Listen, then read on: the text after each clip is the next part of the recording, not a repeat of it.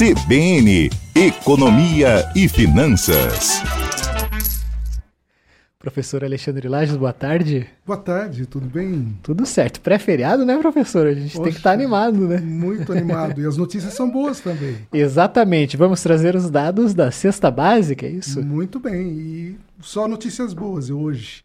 Bom, no caso da cesta básica, né, estamos divulgando hoje o índice de inflação do mês passado e nós tivemos uma queda, outra queda de 1,01%. Então, uma notícia muito boa, né? Porque já estamos com cinco meses de quedas consecutivas, 6% de queda no ano. Isso é muito bom, porque o consumidor está né, tá ganhando poder de compra a cada mês que tem essa queda aí. É, a gente já falou sobre isso em alguma outra coluna, quando a gente falava sobre a cesta básica. É importante essa queda mensal seguida, né? Perfeito. E, lógico, quando você vai vendo os números e essa queda seguida, e, a, e lógico, o salário mínimo, por mais que não vá aumentando, você está ganhando poder pela queda dos preços. É uma outra forma de você ganhar dinheiro, vamos dizer assim. Então sobra mais dinheiro. Trouxe alguns dados aqui para você ter, porque é tudo, tudo saindo agora, né? Nós estamos aí com uma deflação de 1,01% e, no caso aqui, nós temos a alimentação geral, que caiu 1,04%.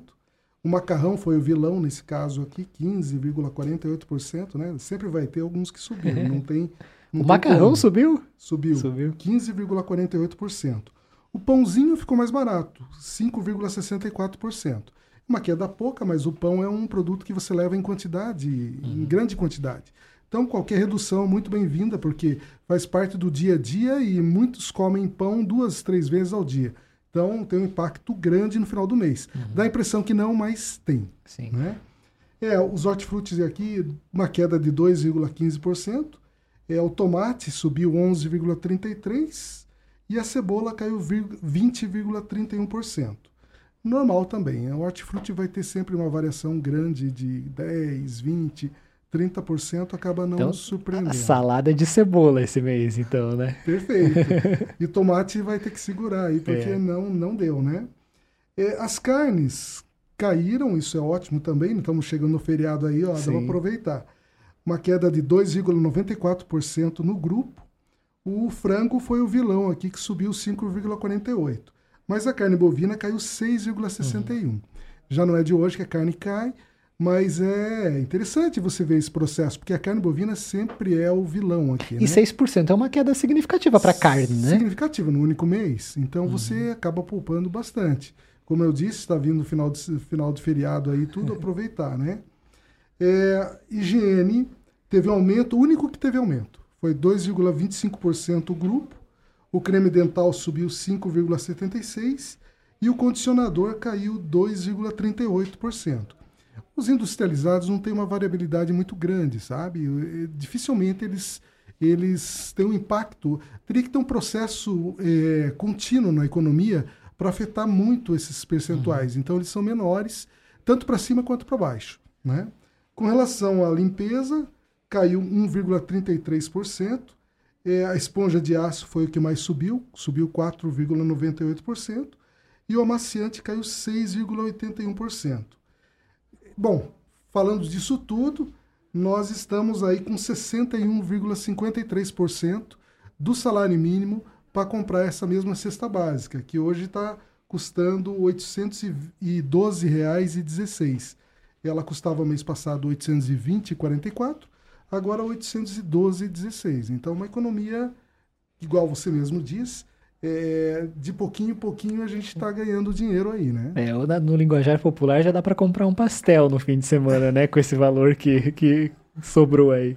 É, agora com relação ao começo do ano, aí os números são maiores, né? Você tem aí uma queda de 6,54%. Como são cinco meses seguidos de queda, já está tendo impacto no ano. Né? Então, não é comum você ter o acumulado do ano negativo. Então, 6,54 é muito bom, né?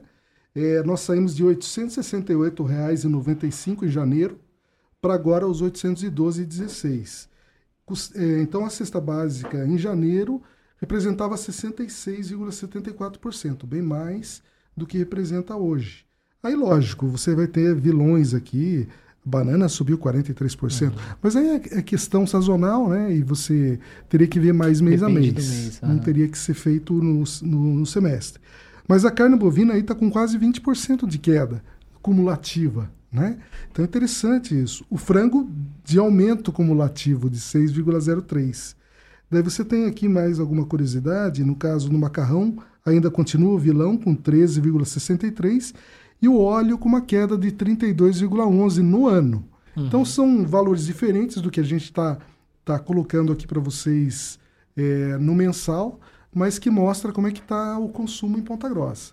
E no, no caso até mesmo do, do óleo, e, e, até praticamente todos esses preços que vêm caindo eram é, que, principalmente no último ano, estavam muito altos, né? O óleo a gente encontrava aí muito caro, a carne também. Então, essas quedas também seria o preço voltando ao normal, né? Não é que ele está mais barato, né? Isso, a gente considera que é uma acomodação dos preços. Uhum. Os preços têm uma variabilidade, às vezes, por um, por um fator externo, e esse fator acaba não, não perdurando, e você tem uma normalidade. É diferente do leite, por exemplo, que vai ter sempre uma época do ano que você sabe que ele vai subir por motivos de custo. Né? Então, ele, naquela época do ano, ele vai estar mais caro sempre. Agora, como você mesmo diz, óleo, esses produtos industrializados, tem fatores externos que influenciam naturalmente, porque são commodities, então são, variam de acordo com o preço internacional, mas você tem essa acomodação quando eles aumentam demais do que o normalmente aumentaria. Então a gente já percebe isso mesmo, que tem alguns produtos que estão voltando ao normal. Né? Se você comparar dois anos, eles estão se normalizando. Uhum. No curto prazo, dá uma, daquela sensação de queda mais consistente que, ah, Sim. poxa, caiu bastante. É 20% da carne, né? É um número assim que, que você olha e fala assim, nossa, tá... Pois é, e a carne realmente ela é um produto que não acontece isso, sabe? Uhum. Você vai tendo um acúmulo do, nos anos e anos e anos, passa ano, passa ano, a carne sempre está subindo.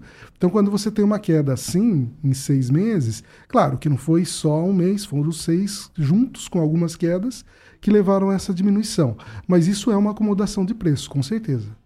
É, e aí, é, isso, como a gente é, sempre ressalta aqui na, na, na nossa coluna, a cesta básica aqui de Ponta Grossa, né? Ela não é o índice de inflação, ela reflete um pouco da inflação aqui da cidade, é isso, né? Perfeito. Como nós levantamos o hábito de consumo do Ponta Grossense, esse índice é de Ponta Grossa para famílias que têm três pessoas em média na família, que ganham de um a cinco salários mínimos, então ele é para esse nesse esse público, vamos dizer assim, né? E que tem um consumo naturalmente em Ponta Grossa. Então, é, a gente levanta durante um ano e meio o hábito de consumo do Ponta Grossense para evitar a sazonalidade do consumo, né? Que são alguns são em época de inverno, de verão, são diferentes. E com essa base de ponderação, a gente considera o índice de inflação o melhor que tem para Ponta Grossa. Mas não é um índice que você pode. É, que ele vai alimentar o índice de inflação global, vamos dizer uhum. assim. Né? E, e é, esses dados agora que a gente está apresentando aqui na, na, programação são os dados de agosto, né? É, qual que é essa expectativa aí para o restante do ano? Porque agora a gente começa o final do ano, começa o final do ano, é, tem outras questões também que envolvem as festas, enfim, toda essa questão de preço, o pessoal às vezes até pode comprar mais.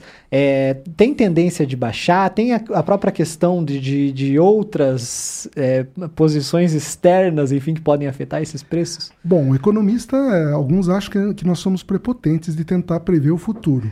Eu aprendi a dura duras, duras vistas, né, o quanto é complicado você prever esse tipo de coisa. Porque uma variação do dólar, por exemplo, isso ninguém consegue prever, pode influenciar muito fortemente os preços da cesta básica. Isso que está acontecendo já ninguém previa. Uma queda de 5 cinco meses seguidos de cesta básica não é comum. Uhum. Então, provavelmente, se você tivesse me perguntado há cinco meses atrás se a cesta básica cairia, eu diria que não. Então, você vê a questão aí, alguns fatores que estão influenciando. Você vê uma queda não muito é, é recente até do dólar, isso favoreceu realmente uma, uma diminuição de preço. Você tem alguns fatores. Agora, você vê, se você pensar nos combustíveis, que eu falei na, em alguma colocação anterior, a ideia é que o preço subisse agora, que os impactos desse aumento de combustível já tivesse chegando uhum. na cesta básica. E nós estamos vendo mais uma queda, então não está se configurando. Provavelmente ainda tenha. Acabou de sair uma outra informação de que a tendência de aumento de novo do, dos combustíveis internacionalmente. Então, se isso vem para o Brasil, acaba afetando internamente os preços existe sim uma estratégia de, de varejo de não repassar todo quanto é aumento de custo para o consumidor final. Então ele sabe muito mais do que nós, porque está vendendo, se, a venda, se as vendas estão boas ou não. Então ele pode, de, de, de repente, com alguma estratégia, manter os preços da cesta, que são, são importantes para o consumidor, mais baratos. Isso pode acontecer. De repente, esse preço de, de inflação de combustíveis está sendo repassado para outros tipos de produtos. Isso pode estar acontecendo também. Então depende realmente do varejo de repassar esse aumento de custo para o consumidor. Mas se você falar em linhas gerais, a tendência é de aumento por causa dos combustíveis. Uhum. Mas nessa esperança de que, de que não aumente. Né? É, espero que eu esteja errado mais uma vez. E assim vai até o final do ano.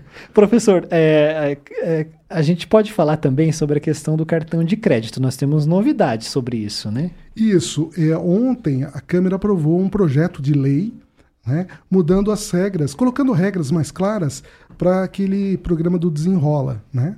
E que acaba afetando o endividamento das famílias. Por isso que eu falei que eu venho dar duas notícias boas uhum. aqui.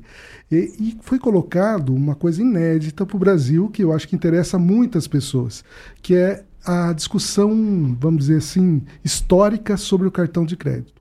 Né? O, o, a capacidade do cartão de crédito de, de endividar uma pessoa é uma coisa absurda. Né?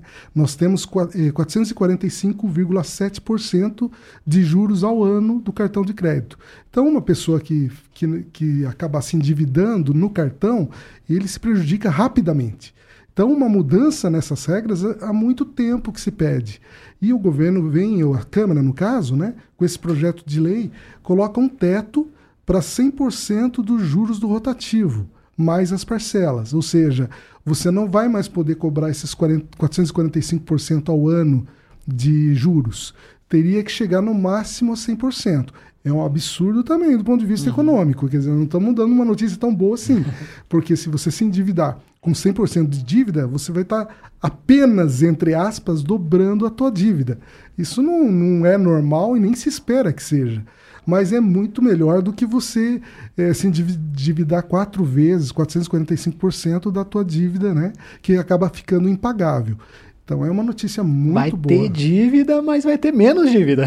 vai ter dívida menos dívida. Lógico que a Febraban está dando pulos. Eles estão uhum. revoltados com a situação, dizendo que isso não vai perdurar, porque quando o governo interfere na economia, a economia sempre acha um jeito de provar que não é simples de mexer, porque você alguém acaba pagando algum tipo de conta. Evidente que, um, mono, um oligopólio como, como os bancos, eles têm lucros absurdos. Então é difícil você acreditar que o banco vai ter dificuldade para baixar esse tipo de ganho, porque é um ganho absurdo. Né? Talvez uma reacomodação dos ganhos, dos lucros que os bancos têm. É, mas eles estão dizendo que, que não vai ser suportável isso, né? estão chiando, vamos dizer assim, e o governo deu 90 dias para eles se, se, posicionarem, e eles já colocaram alguns dados aqui. Ó. Eles colocaram que FEBRABAN, né? É, Federação uhum. Brasileira dos Bancos, que 40% de todo o consumo no Brasil é com cartão de crédito. Então é um valor considerável, quase metade de todo o consumo que se tem no Brasil é com cartão de crédito. Então você vê o peso que o cartão de crédito tem no consumo das famílias. E 21% do PIB, o que também é assustador, é né? muita participação do PIB. Então tudo que se movimenta em produ produto em vendas está envolvendo o cartão de crédito e 21% da produção nacional. Então, é, assusta porque o, o famoso lá é, cheque especial, ele cobra 132,5% ao ano, bem diferente do 445. Ambos altos, uhum. mas é, é, mostra um pouco a relação de endividamento que as pessoas têm. E às vezes as pessoas nem sabem disso, né? Fazem a conta pelo cartão de crédito quando, quando vê já está aquele bolo enorme de dívidas, né? Exatamente. Isso é por isso que é importante. Esse tipo de, de colocação, intervenção, é, claro, a gente imagina um governo mais liberal no sentido de que, que a produção cresça, que todo mundo tenha previsibilidade. Mas tem alguns que não conseguem se conter, vamos dizer assim. Os oligopólios têm um poder muito forte sobre o mercado, porque são poucos que oferecem um produto que todo mundo demanda. Então é mais fácil eles terem essa relação desigual de poder. E aí vem a questão dos bancos. Os bancos, historicamente, sempre são lucrativos, né? Muito, com exceção de alguns anos aí que nós tivemos, 2008, lá, do subprime, Estados Unidos. Então, normalmente, os bancos têm muito lucro. E aqui no Brasil, o ganho é em cima dos juros. Então, é, quanto mais endividamento, mais o banco ganha. Por isso que é muito curioso. Os bancos praticamente jogam cartão de crédito na tua casa e saem correndo. Porque ele tem sempre a expectativa de que você vai pegar esse cartão e vai gastar, e vai se endividar e vai pagar quatro vezes o, o produto para eles de volta. Né? Por quê? Porque quando você joga um dinheiro no banco não rende nada. Mas quando você pega um dinheiro dele e tem que devolver, aí rende, né? Porque o banco cobra muito e muito caro. É, vamos aguardar então essas discussões aí que são bastante acaloradas, né? Sim, vai ter desdobramentos ainda. Acredito que vai ter uma pressão muito forte para que o governo, que a Câmara, que, que, enfim, que o lobby, né, do setor bancário é, resista de alguma forma a esses valores, né? Mas 100% é ruim, mas é menos pior e menos indivi cria endividamento né, uhum. nas pessoas. É, a última vez que eu estive aqui estava falando sobre o grau de endividamento, né? Sim. 71 milhões de pessoas devendo, não que estejam inadimplentes, mas estão devendo. Então é muita gente devendo, é muita gente usando cartão de crédito e os bancos sempre se beneficiando com juros que são né, abusivos há muito tempo. Ótimo, professor Alexandre Lages, muito obrigado. Até semana que vem. Até semana que vem, obrigado. Agora, 3h50. CBN Economia e Finanças.